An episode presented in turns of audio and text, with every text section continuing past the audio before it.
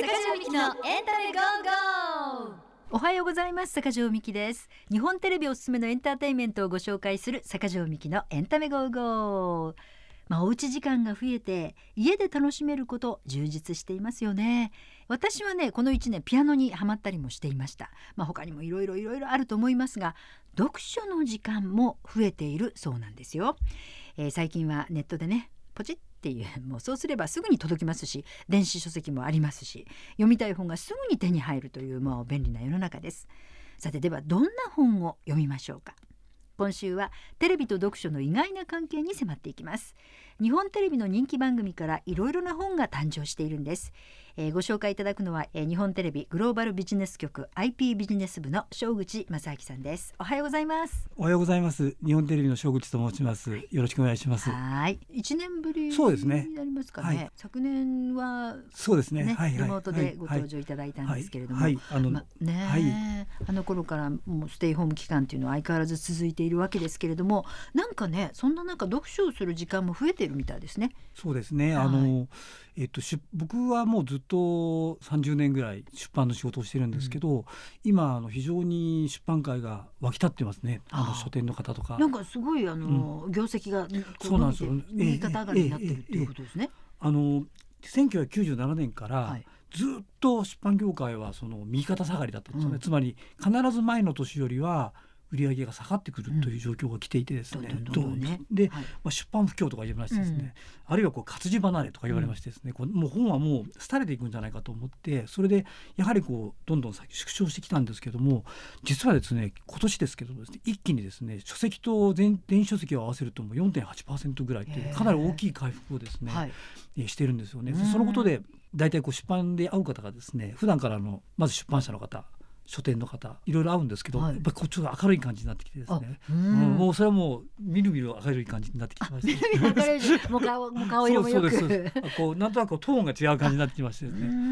もともとあれですよね正口さんは。出版業界にいらしたんですよね。そうです。あのー日本テレビの前は。そうなんです。あのなんとなく子供の頃にあのあの小学校の卒業文集になりたいもの編集者って書いたくらいだったんであのもともと出版業界に、はい。あの行きたかったということがあります。なんか史上最高の売り上げを記録したのがあ正口さんだそうです。たまたまなんですけどあのビストロスマップっていう、はい。あのもうだいぶ前の話で日テレではありませんね。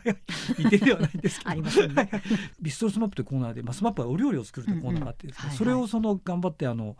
料理本にしたというあうん。の料理レシピ本にしたということでスマップの力が我々が思った以上にすごくてですね、まあどれぐらい売れたんですか？170万部ですね。大体今の増刷するとこうはい5000部とか3000部だったんですけど、あの当時スマップの方20万部増刷とかですね。へ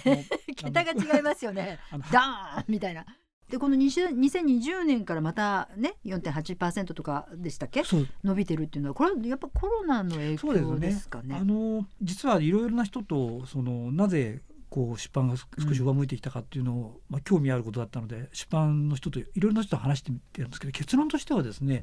やっぱりその本ってあのある程度まとまった時間がないと読めないんですね、3分5分ゲームするとかできるんですけど5分で本読むってできないんですよね。ですので今コロナでそのお家にいる割とまとまった時間がある。でちょっと本読もうかっていうと本面白いっていうことがいっぱい起きてましてですね、そのまとまった時間がある程度取れるようになったってことがすごく本にやっぱりそのいい影響を与えてるんじゃないか。もともと本は活字離れとは言われたものの、うん。本自体はやっぱりその児童書であるとかですね、うん。実用書であるとか、はい。ニーズはあるしですね、うん。それで本自体はもともとニーズがあったんだけどちょっと今忙しくてあの外れてたのがコロナ禍でなぜかそこだけはこう時間が取れてですね、うん。みんなが本を読むようになったり、うん。家で読んでるとこう家族でその本について語ったりすると、うん。またもっと本読もうかうん。というような、そういうのが多いっていうふうにこう、うん意見として出てきましたね。のかなっていう感じなんですかね。はいはいはい。まあそしてあの個性のある本屋さんも、うん。あの増えていたりはするんじゃないですか、一方で。はいはい、まあ、コーヒーが伸びるところがあったんですが、あはいはい今カレーを食べれるところが非常に出てますよね、へーあ東京駅とかもありますけどですね、はい。そのお店の人と話したんですけどカレー食べながらあの本読んでで買わなくてもいいそうなんです。買った本を読むわけじゃなくてまた戻す。してもいいわけですよ、はいそれでそうするとあのカレーこう丁寧に食べてもこうちょっとこうね染みたり。しますよね。飛んだりとかね。でもね本はね再販制度って言って返品できるから、はい。あの要するに本は既存してもあの例えば破れたものを返すことができるんですよね、はい。同じくカレーがついてもですね、うん。あのもちろんあの悪意を持ってやられちゃ困るんですけどもその多少飲食に出してそういう汚れたものと返品ができるということがあるので、うん。書店さんの方のマイナスにならないそうなんです。えー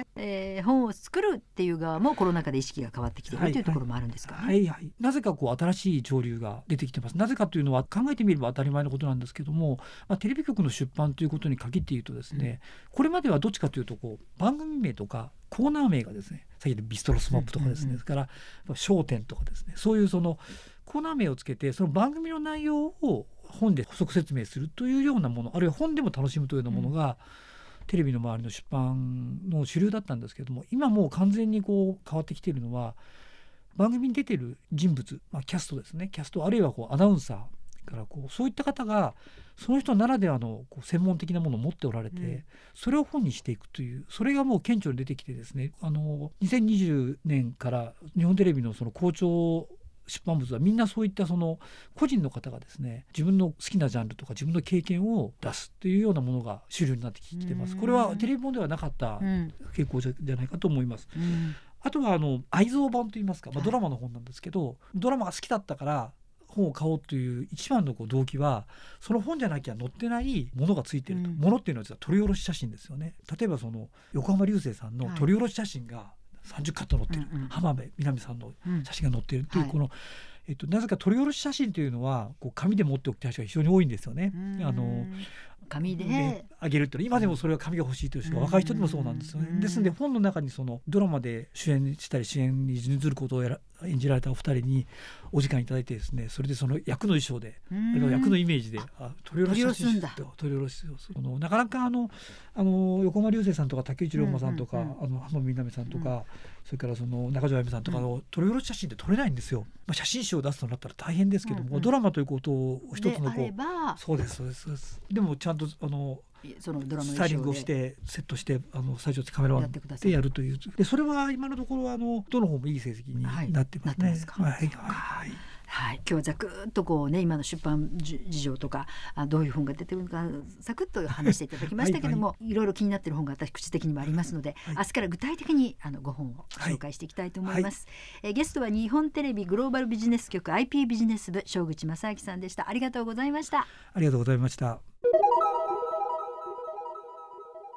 今日ピックアップするのは日本テレビの番組出演者の5本ということですね。はい。はい、あのもともとあのテレビの本っていうのはこう今まで売れたものっていうのは割とこう実用的なジャンルのものが、一本の柱なんですよね、はい。お料理であるとか健康であるとかですね、そういうその実用的なものがあるというのが一つの柱とそれからそれをこう得意なそのスペシャリストの方が出てくるっていうことがまああってですね。それでそのもともとあの番組自体がそのスペシャリストの方が実用的なことをやるというのもあったんですけどですね、最近はもうそのその人たちのことがすごくこうクローズアップされるようになってしまったということがあって、例えばあの「フットワード10」という番組にはい。伝説の家政婦としてまあ田山志麻さんという方が出てたんですけどはい。はい。で彼女はあのもうもちろんその番組に出るのもまだその頃は出てなあまり出てなかったんですけどもですね彼女がそのそこで料理をするんですよね。そのレシピ本をまあ出そうということになってですね。でそれはその売れるというふうにある程度思ったんですけどもそれはあの彼女自身の画面から伝わってくる人柄とかですね、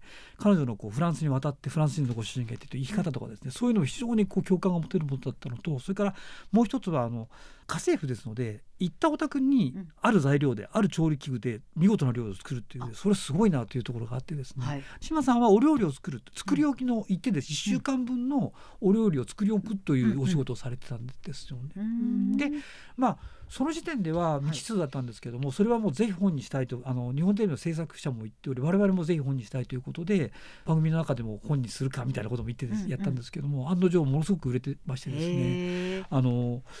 この3冊でまあ20万部ぐらい今あ。最も売れてると言っていいぐらいですね。あのこういう伝説の家政婦。フットワード10レシピ。はい。はい。田山志麻はい。っていうじゃあこの番組で約2年分のレシピが一冊になってるのがこの本である。はい。はい。で田山島さんちらっとおっしおっしゃっていただきましたけれども、うん。フランスでミシュランの三つ星レストランで研修をなさっていて、はいはい。えー老舗フレンチレストランで勤務をした後にフリーランスの家政婦として独立をされている、はいはいはい。もう予約が取れない伝説の家政婦ということで、はい。後で分かったんですけど、はい。こうフランスのレストランのお仕事も相当彼女にとっては大きなお仕事だったんですけど、それと同等かそれ以上にですねフランスの家庭料理ということにすごく惚れ込んでですね、うんはい。フランスの家庭料理というものをまあ自分がこう憧れていることがあって、うん。である時こうシェフを辞めてその家庭料理ができるということでこうあの家政婦に変わったというおっしゃってましたねそしてまあ今回のがこの約2年分のレシピが一冊になっていて、はい。芸能人の人たちがですね本気でレシピを欲しがった番組レシピ大公開ということで、はい。押切萌さんスザンヌさん草刈民生さん周正幸さんご夫妻から依頼を受けてのレシピが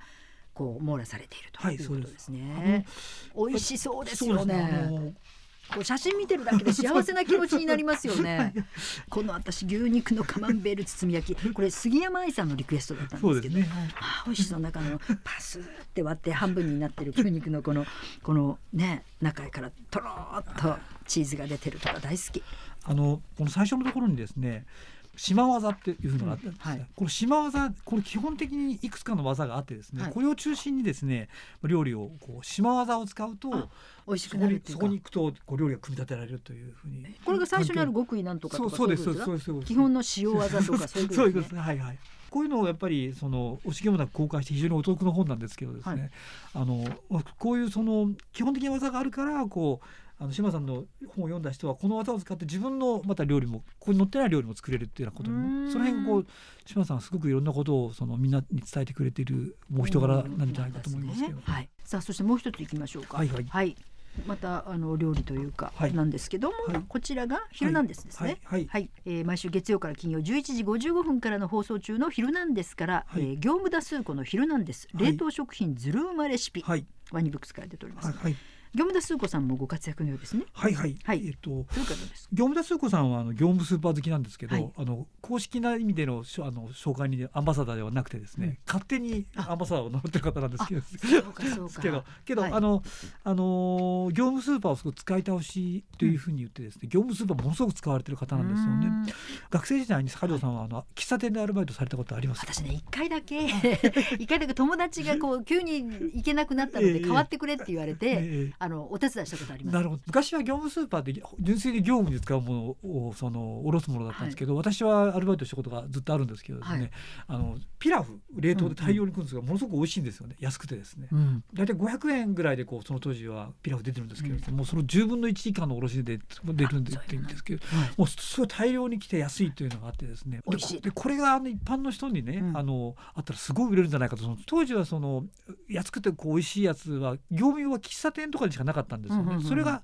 こう今はこう業務スーパーがですね、はくとその大量に買えるというたこ焼きでもこう1,000個とかもう一般の人が入ってても買えるというふうになっているんです、はいむしろ一般の人をかなり当て込んでですね、はい。あの業務スーパーがしでどんどん店舗を出しているというような感じになっているんです。まあ一つ一つがおたくさん大量にありますよね。まあ大家族もあるとか あとまあバーベキューするとかね。はい。はいいろいろこうあるあるかもしれませんけど。この表紙になってるこれ、たはい。多分ねこれ、えっと唐揚げですか？こ唐揚げこれ2キロこうややるというこのこの表紙になってるこの,、このページにありますけども、でこれも本当に大量に冷凍で買ってきてですね、はい。それであのここでやってるレシピの通り作ったらまあ美味しいですね。うちでもやってみましたけどですあね美味しいですね。ですんで、まあこのコロナ禍ってこともありますけどですね、やっぱこれを結果的に受けて当然じゃないかなと思いますね。今だそういうのをこうねしばらく分あんまりしょっちゅうしょっちゅうスーパーに行くのもね奨励されませんからええ。ねドーンって貯めといてちょっとずつ使っていくっていう。もう2キロとかですね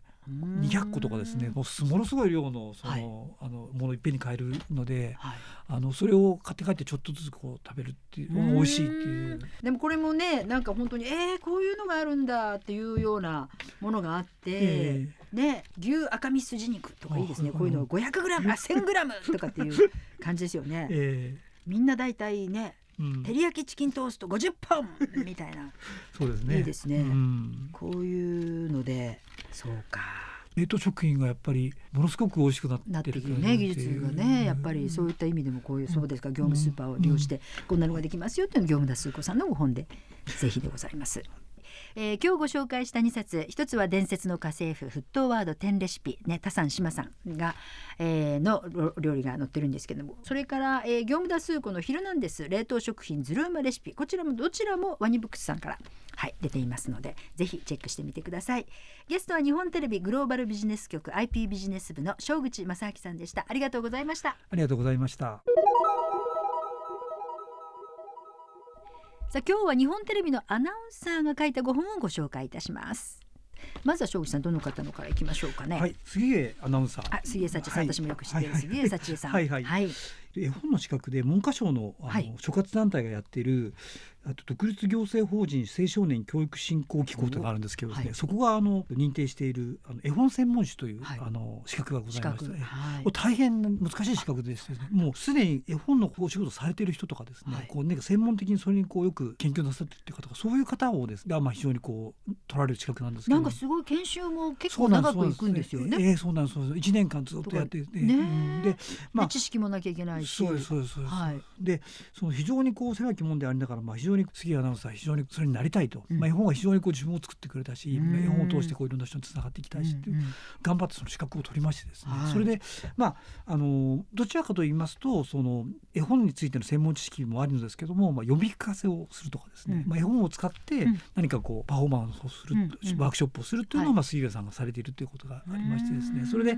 非常にご本人があの絵本がお好きだということです。が、うん。お母様からその絵本についてまあ非常にいろんなこう自分がこう読み聞かせをされてこはい。う作られた部分がある、自分の子供たちにもそれをうん。なんか心のベースを作るみたいな表現されてたりしましたもんね。ねでお母さんの自分はグリとグラを読んでもらって膝の上で読んでもらって、ええ。はいみたいな話のくだりもありましたもんね。はい。それであの、まあ、読み聞かせをする人にやっぱり向けてこう読み聞かせのテクニックとかですね、はい。気構えとかですね、うんうん。そういうことをですね、うん。こうお伝えする本になってるんですけど、はいこう作って書いていただいていてご本人も気づかれて我々も気づいたんですけどですね読み聞かせっていうのは読み聞かせられるそのお子さんのためなんですけど、うんでもねそれとそれ以上ではないですけど同じくらいですね読んでるお母さんのためにもなるっていう、んここであの最初のタイトルはあの子供の心を育む的なタイトルだったんですけど、うん。子供っていうのを外してですね、はい。心を育むにしたのはあこう読み聞かせをもっていうことも含めて、ーえその心を育んでいくようなのが読み聞かせじゃないかというようなことで、そのあのこの本をあの書いていただいたんですけど、ねこの中に非常に杉江さんのごご家庭のことも書いてあってそうですね。体験がとものすごくたくさんあって、ええ。いいいいですよね。こう、うもう身近に感じられますよね。えうんあのタイトルは絵本専門誌アナウンサーが教える心を育む読み聞かせとはいなってるんですが、小学館クリエイティブから出ておりますけれどはい。も、こうマインドとしてですね、はい。杉浦さんはアナウンサーでこう読むのが上手なんですけどですね、こう勉強もされてる上手なんですけど、その上で言うのはやっぱりうまく読むよりも、はい。下手でも伝えておこう何かを伝えていこうということがあって、こう何かを伝えることを、うん。あのが素晴らしいことだということはこう貫かれているっていう、うんからあの杉浦さんよくおっしゃるんですけどこういくつもの声色を使って、うんうん。こういろんな言葉で喋るとですねちゃうんですよ。私なんかす。ぐやっちゃうんですよ。特。にこう喋りのプロそうなんですそうするとそうするとお子さんがある時ママどうしたのって顔してるそううちはずっとだから絵本絵本見ないで私を見てるんですよね。どうやってこの声出してんだこいつみたいな感じで。ついやっちゃうんですよね楽しんじゃって。であもちろん自分が楽しむのは否定されないんですけど、うん。でもなんか子供はなんかこうそういうアナウンサーとかその MC の方ではなくても、うん普通の方でもですね、伝えることが大事っていうことが、こうよく繰り返しさそれていてうそうそう。だから子供は同じ本を出してきたり またこれみたいな時もそういうことも書いてらっしゃいますし、うん。もうお母さんたちがそうなのそうなのと思うところがいっぱいあってですね、あとはもう絵本がいっぱいあのご紹介されてるのでわあこれいいなとかこういう時にはこういうのがいいよーとか、でそのただ絵本を追っていくんじゃなくてお尻から今度読んでみるとかいろんなこうちょっとした工夫がええ。あなるほどと思って、ええ。そね。そうなんです。いろいろあの本当にお母さんにも参考になるというものです、さあ続いてはこれまたアナウンサーの豊田純子さんがはい。はい、やめない選択。これであの私のアナウンサーの同僚から、はいこのタイトルはアナウンス室ですごくこう評判になってるよ。っていやめない選択フリーになってはいけませんみたいな。なんか褒められる本だねとかそんなことで。あのその通りなんですけど豊田さんはあのずっとアナウンサーをされててですね、はい。であの最近あの深いあの1分間の深い話で、であの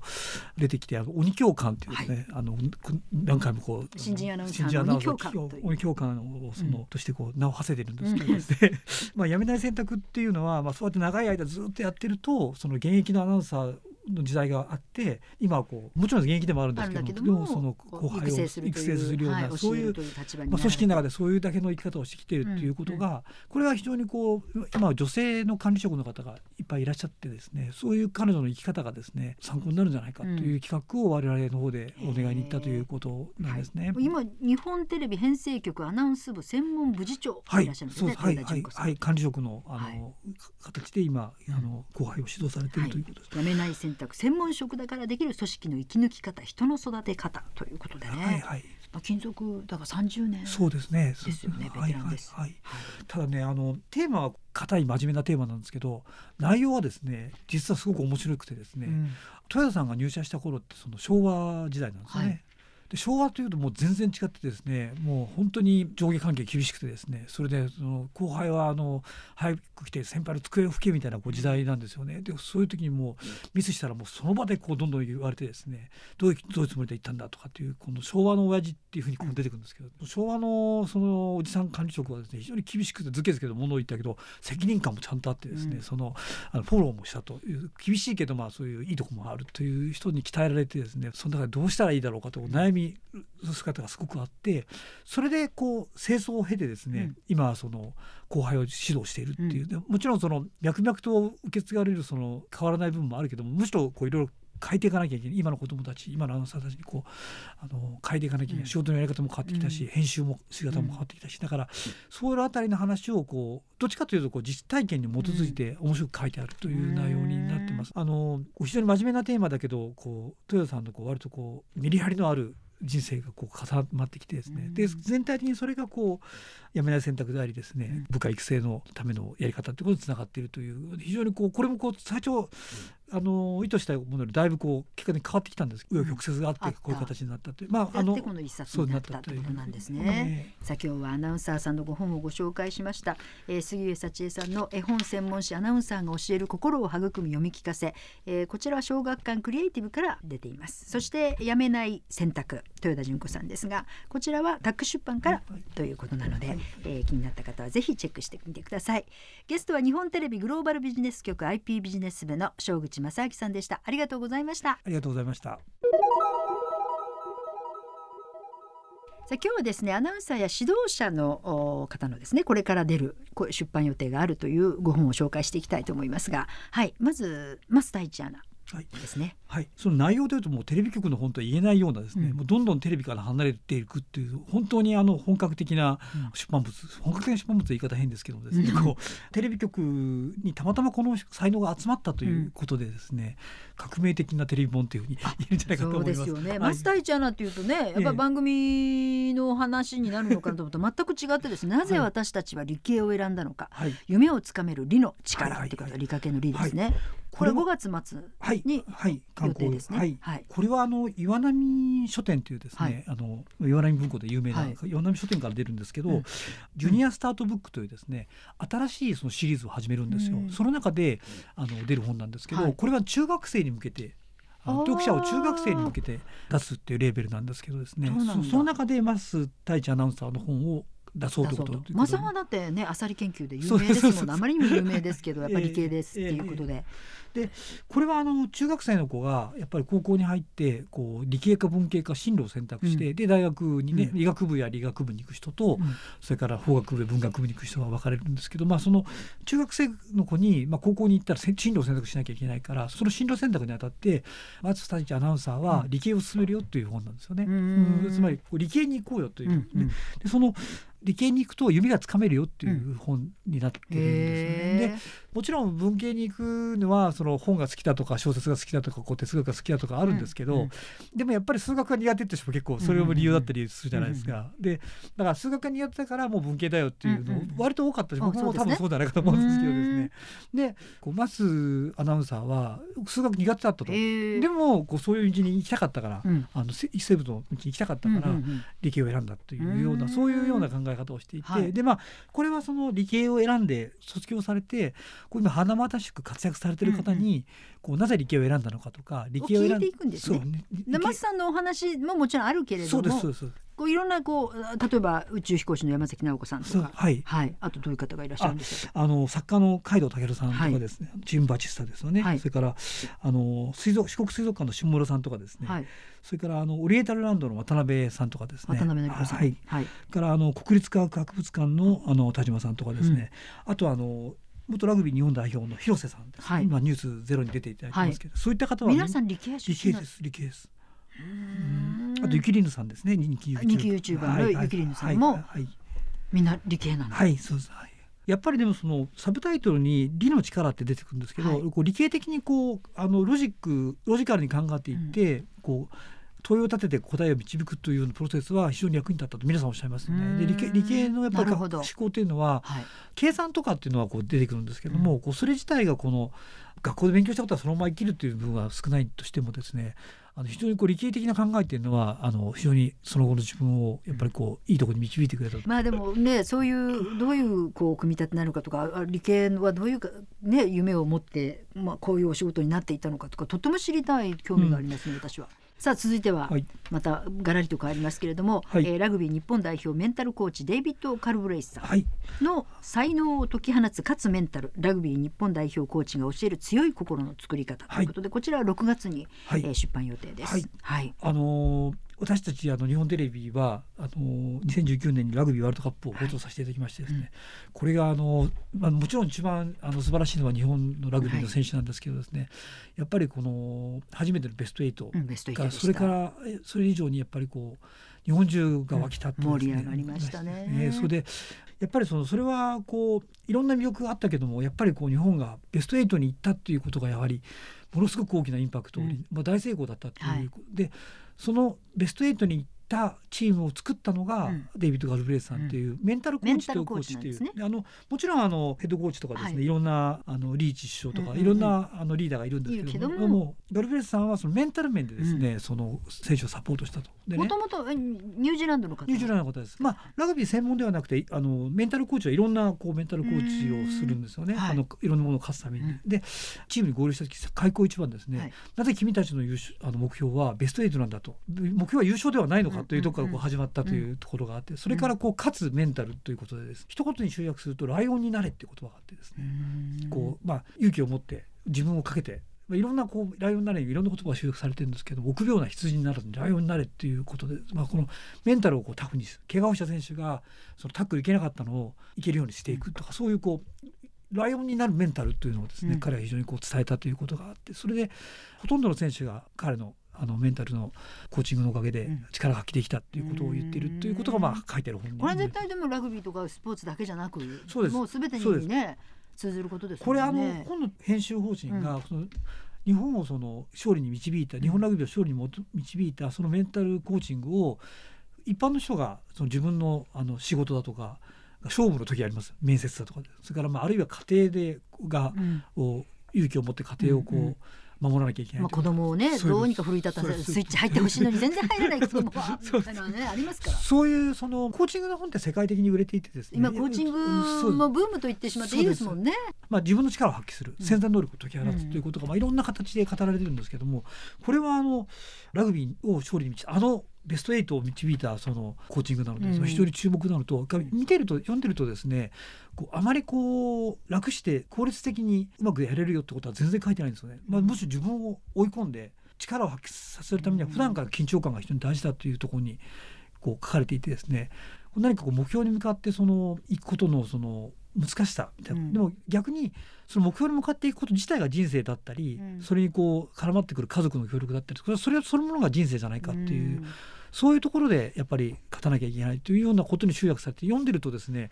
こう何かの場面で力を発揮したり潜在能力を発揮するという本なのにこうなんか人生一般をこう考えていくようなそういう不思議な流れになっていてうんその辺がこう選手の心を捉えたのかなと思っていますね。なるほど、うんその辺はととっても興味ありますね。さあ他にもですね、えー、とニュースエブリィの藤井貴彦アナウンサーのご本もこれから出版される予定ということで、えー来週たっぷりとお伝えしたいと思います、えーゲストは日本テレビグローバルビジネス局 IP ビジネス部の正口正明さんでした。ありがとうございました。はい、ありがとうございました。さて日本テレビのドラマから生まれた本もあるんですよね正口さんね。はいこれはドラマ本というとですね、あの大体これまでドラマ本が本になるっていうのはほとんどがこうドラマを小説にしたうんうん小説版ですね。ノベライズってノベやつですねライズですね。いわゆる。はいはい。あとその倉本壮さんとかですね、割とこう大作家のシナリオ作家の方ですと、シナリオブックっていうのがあるんですねうんシナリオを出すっていうのがあったんですね。はいねで大体そのものがほとんどだったんですけどノベライズっていうのはどっちかというとそのドラマをもう一回楽しみたいという、昔はあの DVD もあまり出なかったですしそれからあのまして配信もなかったですしそれから録画もそんなに今みたいにこう簡単に録音もできなかったこともあって、どっちかというとこうドラマをもう一回楽しむものを小説っていうのがまあこれまでの出版業界で定番だったんですけどここのところかなりドラマの本というのに変化が見られてましてです去ね、年もご紹介あなたの番ですご紹介いただきましたよね。はいはい、あなたの番ですもあたりからはもう顕著な流れになってきましてですね、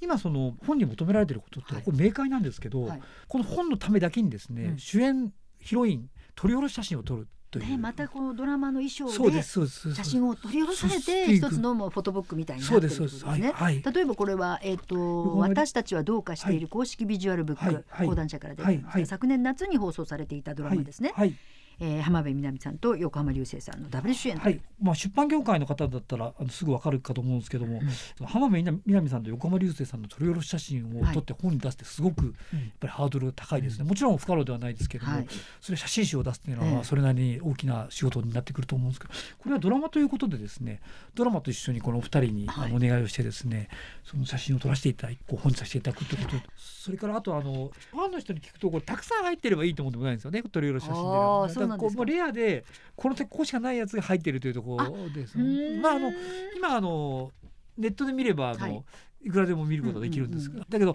ここでしかないものがあるというあるっていうところが大事なんですねうん希少性が。それからあとあのデジタルネイティブと言われる今のスマホで育った人たちなんですけど、なぜかですねブロマイド昔ブロマイドですよね、こうなぜかこうファンとしてはその紙で持っておきたいっていう人は結構いますね。あそうなんだ。えーあの今の世代の子でも？データではなくてあの紙でやりたい。あのこの前あなたの番でするときにあのこちらでも紹介しましたオフィシャルブック作ったんですけどそのアマゾンでの注文特典に西野七瀬さんの紙のブロマイドを作るすごい注文が入ったんですよね。それ同じデータはあるんですよ。でもその紙のブロマイド欲しいと思ってこう皆さん注文していたってことが。ありますか。紙で出すことの意味はやっぱりこう、そういう写真を出すというのは、やっぱり紙の残っている数少ないって言いますか、まあ、その使命の一つじゃないかとは思いますね。ん舞台セットとかもね綺麗に取り下ろされていましてですね。こういうのはまあファンブックとかうん。オフィシャルブックとかって言うんですけどですね、できるだけその取り下ろし写真を入れて、うん。でも長いインタビューを入れてですね、本を作るっていうのがまあ新あしい一つの流れとなってます。でもう一つは君と世界が終わる日にもこのようにねはい。なってます。はい、取り下ろしでレアな写真がこう入ってるっていうところがやっぱりポイントですね。そうですね。こはい。の君と世界が終わる日になんかたくさんの方が出出られるので人物相関図なんかもあったりとかですね。はい。君と世界が終わる日にオフィシャルブックこちらは東京ニュース通信社から、はい。そして私たちはどうかしている公式ビジュアルブックは講談社から出ています、ということですね。はい、この「君と世界が終わる日」には今年スタートしたドラマですけど現在シーズン2まで放送が終了していてってことですか、い。や、はい。シーズン2はあの Hulu でやってるんですね。あ。地上波でシーズン1をやってシーズン2を Hulu でやるというやって。新しいうん試みなんですね。うーん。もうねなんかゴールデンタイムにゾンビがっていうね。ちょっと驚きましたゴールデンタイイムのゾンビは多少加減してですね、はい。こういわゆるこう強烈なゾンビじゃないんですけど、うん。Hulu 版は強烈なゾンビになってます。そこもこうちょっとあの作りが違うんですね。ゾンビあのの。ドラマ制作チームはなかなか大変ですけど。ね。はいはい。えーまあもう本当にファンブックとして、はい。うんねよくできているということです、そしてもう一つは35歳の少女。はい。はいこのドラマのタイトルがついております。35歳の少女、はい。最初にお話ししましたように、はい。かつてあのドラマ本の主流はノベライズ本だったんです。ノベライズ本。はい。でノベライズ本というのは、うそう脚本をもとに非常に忠実に起こしていくんですよね、はい。だから番組のように書いてあるからもう一回楽しめるということだったんですけどこういう最近出てるノベライズっていうのはですね実は本編とちょっと違うことが書いてあるんですね。で例えばそのこれはあの柴咲コウさん演じるこののぞみさん主演の方がですね、はい。35歳まで眠って10歳から35 10歳のまで10歳の時にね事故でそうそう自転車で突っ込んじゃってでそうですよね。起きてですね、はい。それであの10歳の心のまままま、うん。35歳までこう、うん。成長していくって話なんですよね。これあのアルジャーノンに花束をっていうあーはい。まあ、あれはあのこう知知性の問題ですけど、うんはい。そういうことでこう内面がこう進化していくって話なんでこれは一人称で書いてるはい。ということがあるんですね。あの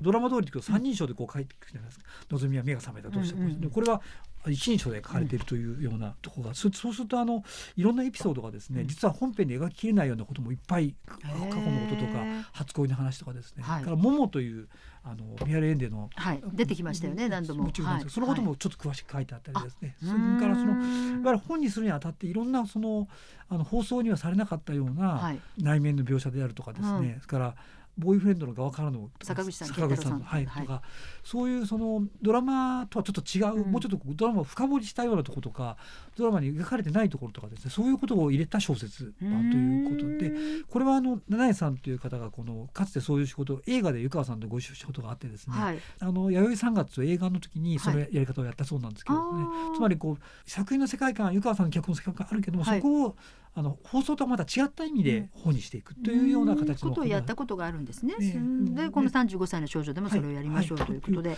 まあ、湯川和彦さんがこの35歳の少女の脚本家でいらっしゃるんですけれども、家政婦の見たとか過保護の家政婦の見たの時に湯川さんと初めてお仕事させていただ時に考え、面白いことやろうよって言われて考えたのが家政婦の見たのノベルたちもなんかあんまりこう、見たことがないので家政婦の見たがなんであんな人になったかという小説を出したんです、ね、すごく売れた16万部ぐらい売れたんですけどね、まあ、その湯川さんは割とこうそういう出版の方のチャレンジにこう非常に協力好きな方で。面白がってくださるんですね。えー、まあそういったあの湯川さんが脚本を手掛けたドラマを作家の七井梢さんが完全小説化したものであるということで、はい、はい、えー、35歳の少女。川出文庫から出版されています。はい。ということで、はい、毎週間いろんなジャンルの本をご紹介してまいりましたけれども皆さんは気になるご本ありましたでしょうか？ぜひおうち時間に楽しんでくださいそしてまだまだ興味深いご本を出版手掛けてらっしゃるということで来週もご一緒にご紹介していきたいと思います。え日本テレビグローバルビジネス局 IP ビジネス部の正口正明さんでした。ありがとうございました。はいありがとうございました。